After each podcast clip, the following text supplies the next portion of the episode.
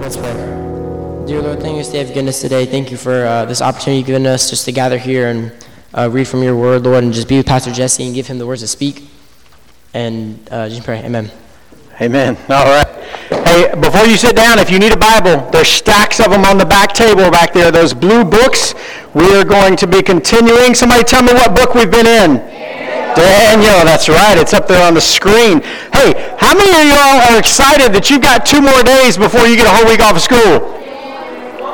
One more day? Oh, that's right. If you're in the band or on the football team, are y'all leaving tomorrow? So y'all got no more days of school. Nice. So no more days if you play football. One more day if you're in the band. Everybody else, I'm sorry, you got two, and that's that's the way you got to deal with it. Um, but I think it's awesome that y'all have a few days off. Now I want to remind you hey, because next week, because it's Thanksgiving next week, there will be no services on Wednesday night. So we will not meet in here next Wednesday night. You're welcome to come, but you're going to have to meet outside the building because I'm not going to be here. So, but you are welcome to be here if you want to. But otherwise, we're not meeting next week. However, this Sunday night, for those of you who don't normally get to make it, you haven't heard about this yet, but normally we meet on Sunday nights and we talk a little bit and go into small groups. This Sunday night, we're doing something different. We're having a fall party which means if you come in here at 5 o'clock Sunday night, there's going to be a bunch of tables, a bunch of chairs, a whole bunch of pies for us to snack on, um, some pretty good drinks, and then we're just going to have a good time. We're going to play some games and just hang out and have some fun that night. So if you have not made plans yet be a part of that, that starts at 5 o'clock this Sunday night right here in this room. All right? So, Daniel, that's the book we've been covering. We're going to do tonight just what we've been doing the last couple weeks. We're going to cover an entire chapter. Does anybody know what chapter we're going to tonight? Nine. Some of you, I heard nine, ten, eight, a little all over the place, and that's okay. If you haven't been here, I understand. We're in chapter nine tonight, and what we've been doing is we started in chapter one. Believe it or not, like 14 weeks ago, we started in chapter 1. And we've just been slowly walking through this book because there's a lot for us to learn. But as we've gotten to the last couple chapters, we've started doing a chapter a night. So tonight we're going to cover Daniel chapter 9.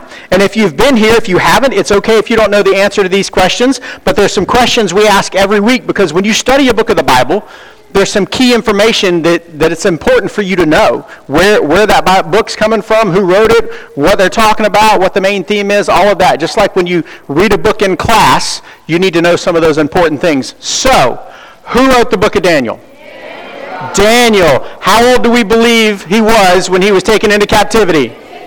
15, 16. What's the people group that came in and conquered the Israelites? Babylonians. And what was their king's name? Nebuchadnezzar, and we've had all kinds of strange names after that. Um, when do we believe this book was written? Sixth century. And, do I even need to ask the question? God's sovereignty. What's the main theme of the book? It's God's sovereignty. If you don't know what the word sovereignty means, it means God is in control. It means he is in control of all of human history, past, present, and future. He's in control of everything that happens to his creation.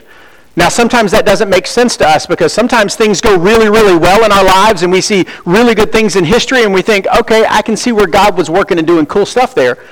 But there's other times when things happen in our lives, they don't make sense. Things that are painful, things that we would rather not experience, things that we can look back on history and see, man, humanity messed up right there.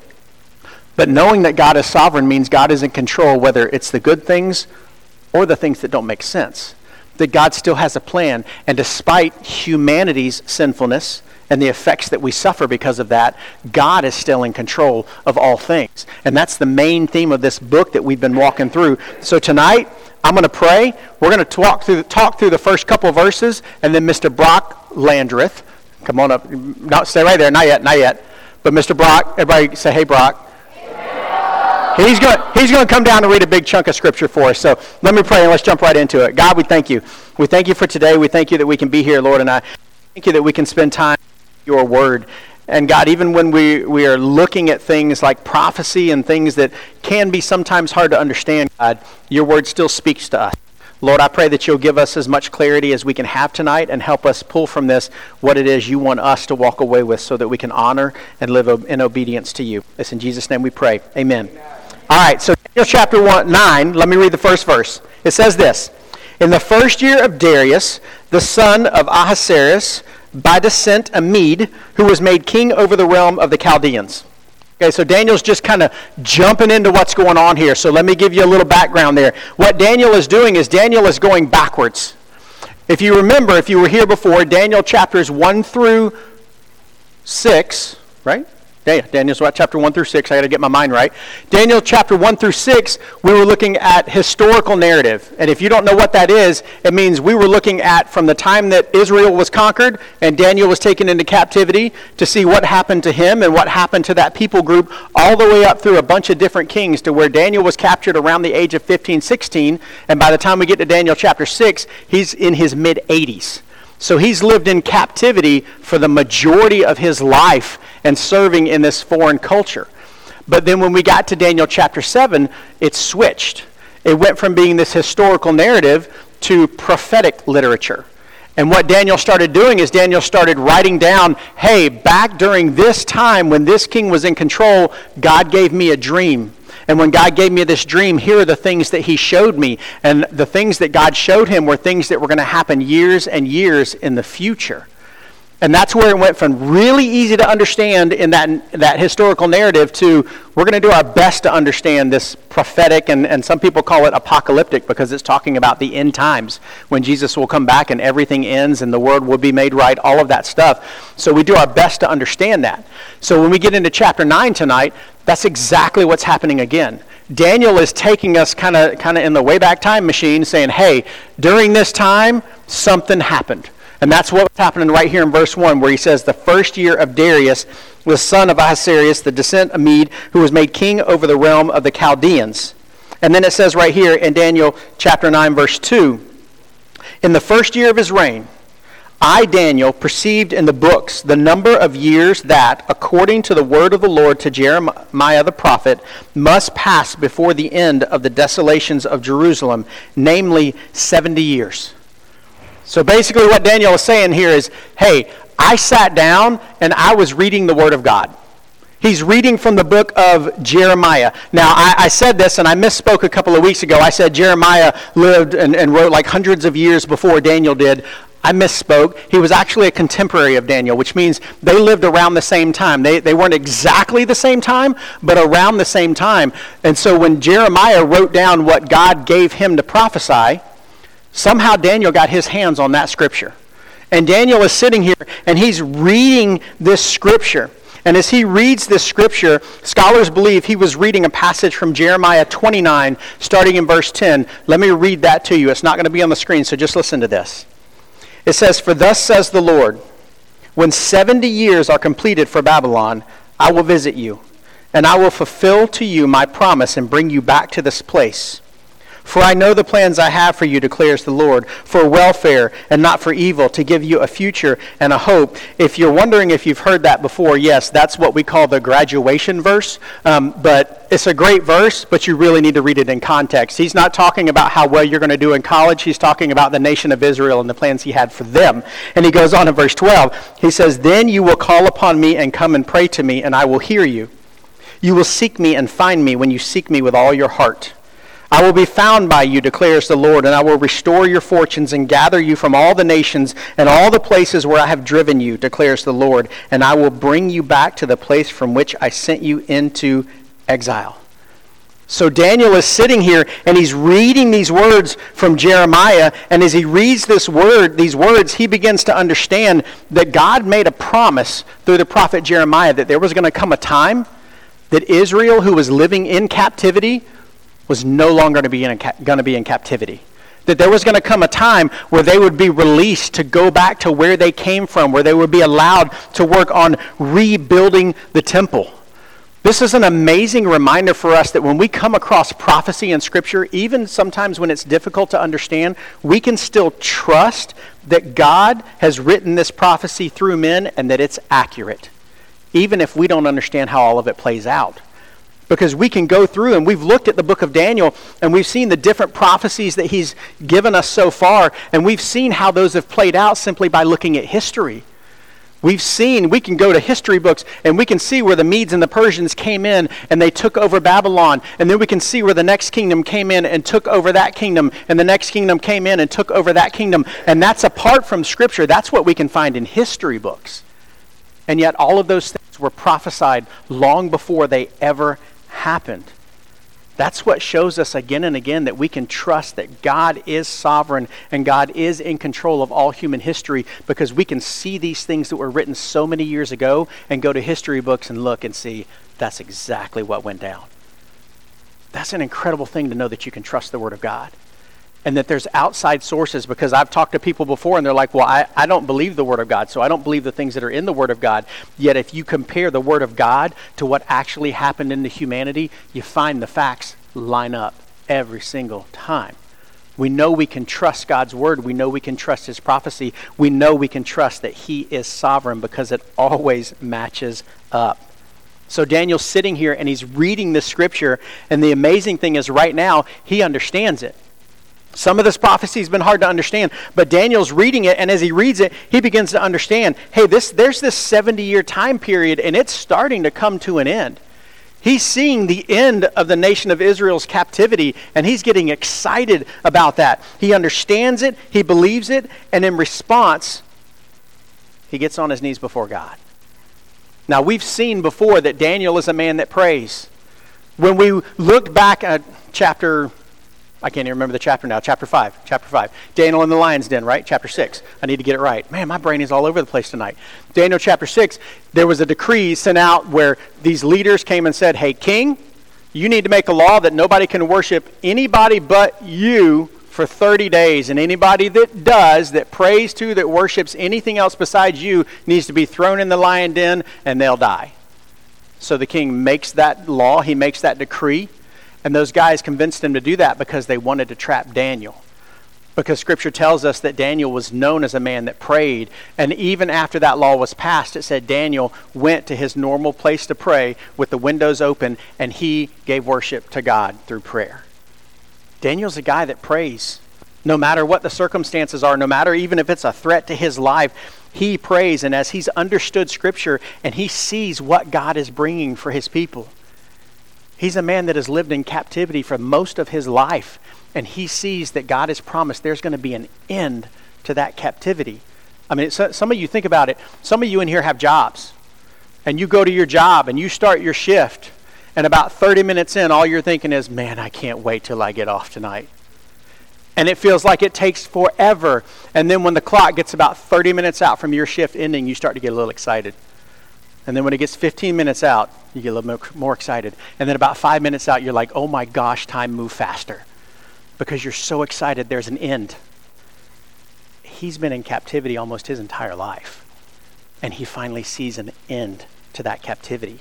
Not just for him, but for the entire nation of Israel. Remember, they were taken from their home they were taken from everything they knew. They were put into a culture that was intent on wiping out everything that they believed and understood to be true. And now Daniel sees that's going to be over. And he gets excited. And as he gets excited, he responds and he responds in prayer. It says in Daniel chapter 9, verse 3 Then I turned my face to the Lord, seeking him by prayer and pleas for mercy with fasting and sackcloth and ashes. Now, we don't normally pray that way these days. We talk about fasting sometimes in the church. Talk about doing without a meal or doing without something in your life so that you can have time that you dedicate back to studying God's Word and, and spending time in God's presence. But this whole sackcloth and ashes, that's not something we talk a lot about today when we talk about prayer. Sackcloth is basically you're putting on this burlap sack and ashes literally means just that. You're taking ashes, like fire ashes, and you're putting them on yourself. And if you don't know why you would do that, in the Old Testament, those were outward signs of a heart that was broken and grieving sin. They would go to those extreme measures to visibly show what they were feeling inside, the brokenness over their own sin or over the sin of their people. And Daniel, right here, he is convicted by the Word of God and he is broken. He's read it and it's gripped his heart and he has to respond to what he has found. And I want to ask you this question. Don't answer it, but have any of you ever been gripped by the Word of God in that way? Think about that for a second. Think about have you ever sat down and read the Word of God and seen who God is and seen who you are, and the only response you can have is to get on your face and pray? That's an incredible thing that Daniel is doing here because this Word of God, it's cutting to his heart. He's grieving over the sin of the nation of Israel, and he has to act on it. I pray that we would be people that when we read God's word, we would be so gripped by it that we have to respond to it, that we don't have a choice. Now, you may not put on sackcloth, you may not put on ashes and do all of those things, but you get on your face before God and you pray to God because you read God's word and you're convicted by it, and we submit our lives to it. And that is where we find Daniel right here in his response, his prayer. And his prayer, it's one of confession and it's one of petition. And we're going to talk in just a minute about what those two words mean. But before we do that, we need to walk through the prayer. So, Mr. Brock, come on up here. Daniel.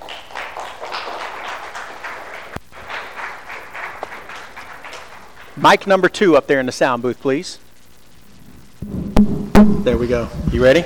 Daniel chapter 9 verses 4 through 19. I do this every time we read a big chunk of scripture in honor of reading God's word. If you will please stand and follow along with Mr. Brock. You got it? Yeah. Good man.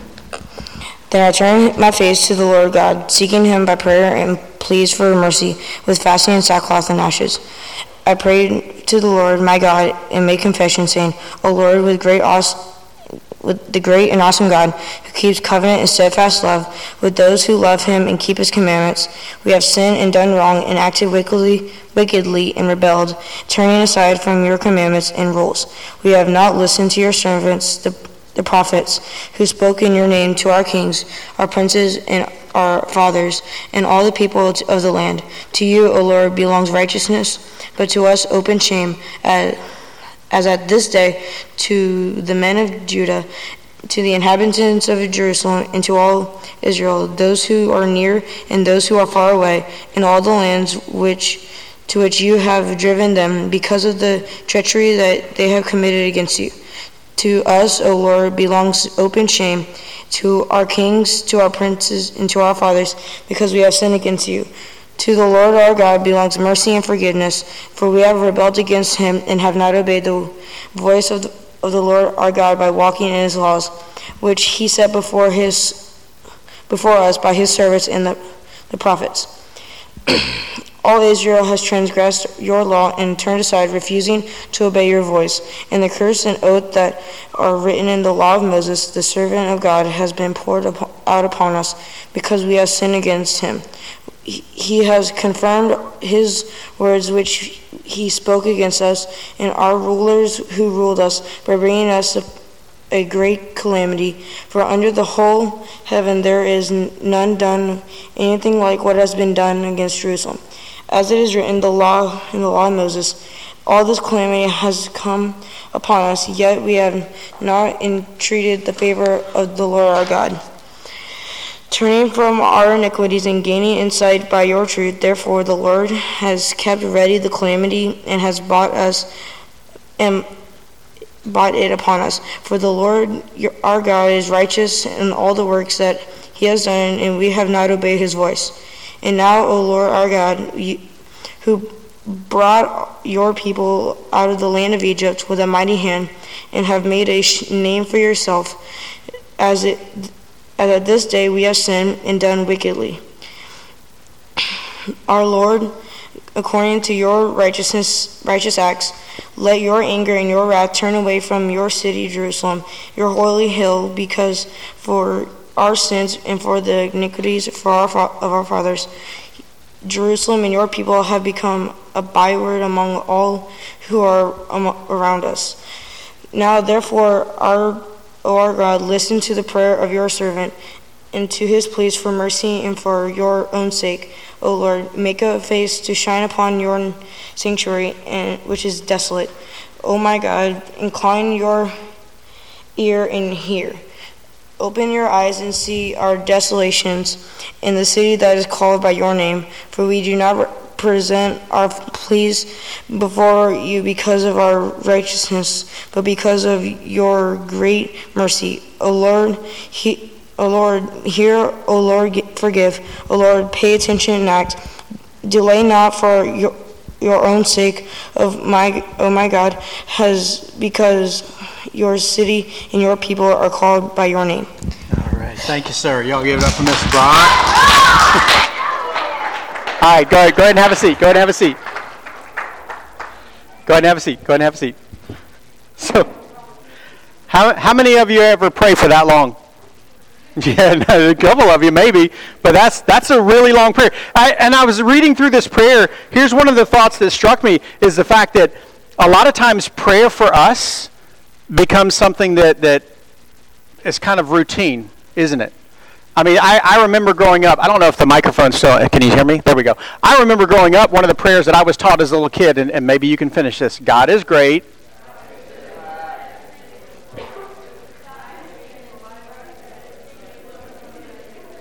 Okay, so that, there's the Jesus love you. There's there's a couple of you that know that, but hey, listen, that's a really good prayer for a child to learn to start to understand that God provides. But here's what happens. We get in a habit of that prayer, and I can tell you this in my house, probably all the way up through middle school, we still said that prayer, like my brother and I did. We were way too old to be saying that prayer anymore.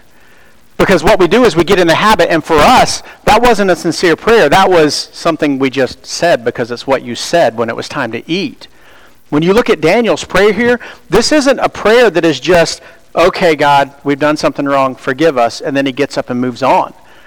God is intentional, or Daniel's intentional about what he's saying to God here. In fact, you even see Daniel's mind starts going back and his words start going back to, to the Old Testament covenant that God had made with his people. The covenant that God made with Abraham, the covenant that God made with Joshua, where he promised his people, he said, Hey, I will be your God and you will be my people, but you need to follow and obey my commandments and things will go well with you. And when you look at what he's talking about here, what he says over and over is, God, we've been disobedient. God, we've ignored your word. God, we've done the things that you told us not to do, and there's going to be consequences for it. Because the people of God, they were disobedient. And God, here's the amazing thing God wasn't silent while they were being disobedient. That's why God kept sending his prophets. That's why God kept sending people to tell the nation of Israel, hey, you're my people. You're straying. You're living disobediently. You need to come back to me. And yet, the whole time, the people would mess up and the people would say, God, help us. And then he'd help them and then they'd mess up again. And it was that cycle. That's the whole book of Judges. Because it's what the people of God did. And eventually, there's consequences for their actions.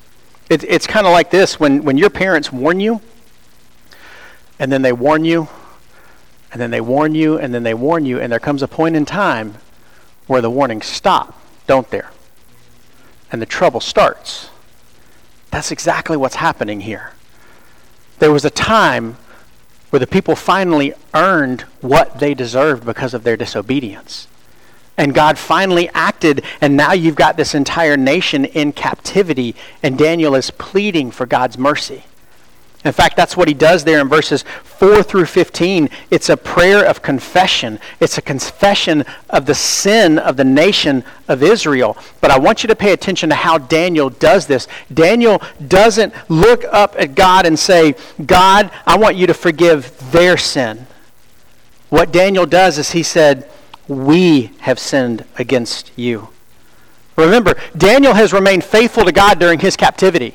No matter what has come his way, no matter what has tried to pull his attention away from God, Daniel has remained faithful. And yet, through this prayer, through verses 4 through 15, Daniel identifies himself with the nation of Israel when he says, We have sinned.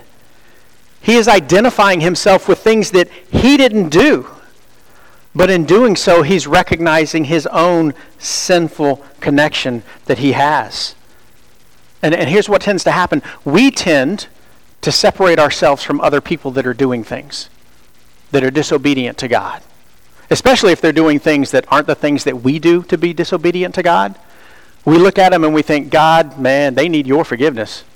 God, they're going to need to turn to you and ask you to forgive them. and we kind of separate ourselves from that. And yet, what Daniel is showing us here is that we need to remember when we look at other people and we start to see their sin and we start to think how much they need to talk to God, we need to remember we are just as guilty. The sin may look different, it may not play out the same, but it's still sin. And we are just as guilty as anybody else, and that is exactly what Daniel is doing here. He is acknowledging his own sinfulness as he prays for the nation of Israel. And we need to do the exact same thing when we talk to God. And then it goes on here in verse 16 through 20. He goes from a prayer of confession to a prayer of petition. He's asking God to show mercy on his people. Daniel is pleading with God based on what he knows to be true. Israel has done absolutely nothing to warrant or deserve the mercy of God. He's just lined all of that out. He's like, we've been disobedient, we've strayed, we've done this, we've done this. God, we don't deserve anything from you. And then he turns right around and asks God for his mercy. Daniel can't make the case that Israel deserves God's mercy, but he can appeal to the mercy of God. Because what Daniel knows, he's asking for something that he knows is always present and always available, even though it's never deserved. Always. Scripture tells us that when we turn to God, when we ask Him to forgive us of our sin, when we put our faith and our trust in Him, that God forgives our sin. God shows us grace. God shows us mercy. And Scripture tells us it is available to anyone who would ask Him. It's always available, even though it's never deserved. We talked about this a couple weeks ago on Sunday night. You can't work your way to God.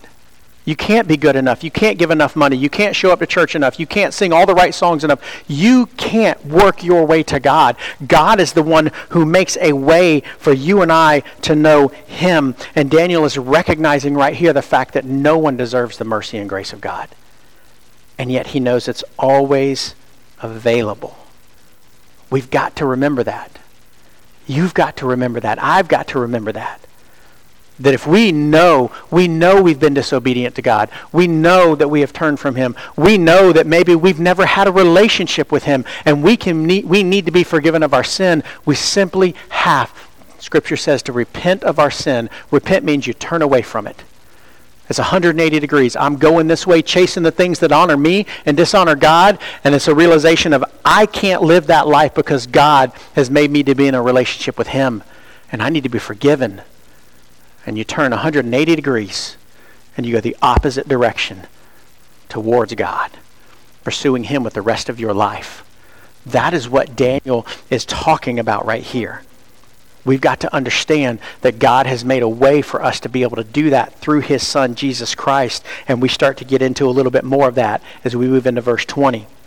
Daniel chapter 9, verse 20 through 23. While I was speaking and praying, confessing my sin and the sin of my people Israel, and presenting my plea before the Lord my God for the holy hill of my God, while I was speaking in prayer, the man Gabriel, whom I had seen in the vision at the first, came to me in swift flight at the time of the evening sacrifice. Let me stop there for a second. Remember, Daniel's in captivity. Daniel has not lived in a culture that do morning or evening sacrifices in years, and yet he is still keeping time by his tradition and his culture and what he knew was supposed to be done to honor God. And he goes on. Verse 22 He made me understand, speaking with me and saying, O Daniel, I have now come out to give you insight and understanding. At the beginning of your pleas for mercy, a word went out, and I have come to tell it to you, for you are greatly loved. Therefore, consider the word and understand the vision.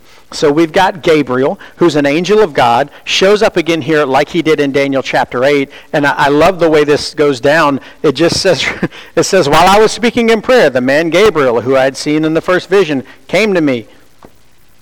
Daniel's not surprised. Daniel has seen Gabriel before. So he knows if Gabriel's there, he's probably going to get some information that he didn't understand before. And Gabriel tells him right there, hey, I'm here to help you understand what's going on. But I want to stop there and zero in on one thing that Gabriel says. At verse 23, at the beginning of your pleas for mercy, a word went out, and I have come to tell it to you, for you are greatly loved. What a great reminder of the love of God for his people. I mean, remember, Remember who Daniel is and what he's experienced. Daniel was taken as a 15, 16 year old. Daniel, uh, when he's writing this, Daniel's in like his 80s right now. He was snatched from his home as a teenager. He was educated in a culture that raged against God. He's lived in captivity for the majority of his life. And yet, right here, Gabriel reminds Daniel that he is greatly loved by God. That's important for us because you need to know if there's been a time in your life that you've put your faith and your trust in Jesus Christ, it doesn't matter what's happening in your life right now. You are greatly loved by God. Your circumstances are not an indication of God's love for you or your life. He doesn't love you more. You are not more blessed because life is going well and you don't want for anything. He doesn't love you less and you aren't less blessed in your life because everything feels like it's falling apart and you don't have the things you need for basic life. If God created you and you have a relationship with Him, you are greatly loved. His love for you is not evidenced in how easy or hard your life is. You are loved because you are His child and He has reconciled you to Himself through His Son, Jesus Christ. That's something we can't forget. And here's where we get to the prophecy in Daniel chapter 9, the last couple verses. Verse 24 70 weeks are decreed about your people and your holy city to finish the transgression, to put an end to sin, and to atone for iniquity, to bring in everlasting righteousness, to seal both vision and prophet, and to anoint a most holy place. Know therefore and understand that from the going out of the word to restore and build Jerusalem to the coming of an anointed one, a prince, there shall be seven weeks. Then for sixty two weeks it shall be built again with squares and moat, but in a troubled time. And after sixty two weeks an anointed one shall be cut off and shall have nothing. And the people of the prince who is to come shall destroy the city and the sanctuary. Its end shall come with a flood, and to the end there shall be war. Desolations are decreed. And he shall make a strong covenant with many for one week, and for half of the week he shall put an end to sacrifice and offering, and on the wing of abominations shall come to one who makes desolate, until the decreed end is poured out on the desolator. Now, there's a lot of scholars that have spent a whole lot of time to try to figure out what all those weeks mean. So let's talk about the things that we can understand. Most scholars agree that that word weeks in there actually means the word sevens. So when it says seven weeks, it's talking about 70 sevens. So if you go back and you do the math, that works out to approximately 490 years. 70 times 7. So he's talking about a really long period of time here.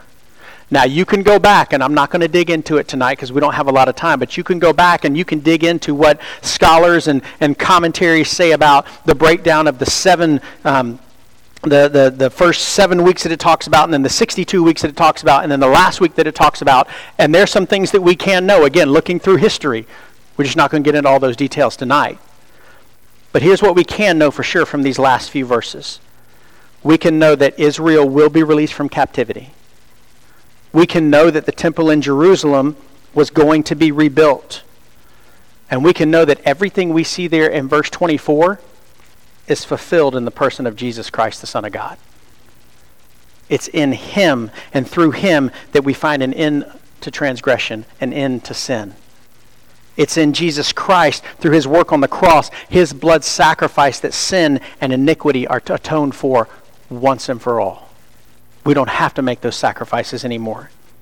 It's through Jesus that everlasting righteousness is possible. Jesus fulfills every single prophecy here, and he is the one who will establish an eternal kingdom. We don't necessarily have to know that exact time frame. You know why? Because Jesus told us that we're not supposed to know that. Now, we spend a lot of time trying to figure it out, and that's okay. But in the end, God knows when Jesus is going to do all of that. And we get to trust that God is sovereign. And we get to know that in the end, God is in control. Jesus Christ reigns, and we can follow him. And we have the opportunity to do what Daniel did then, right now.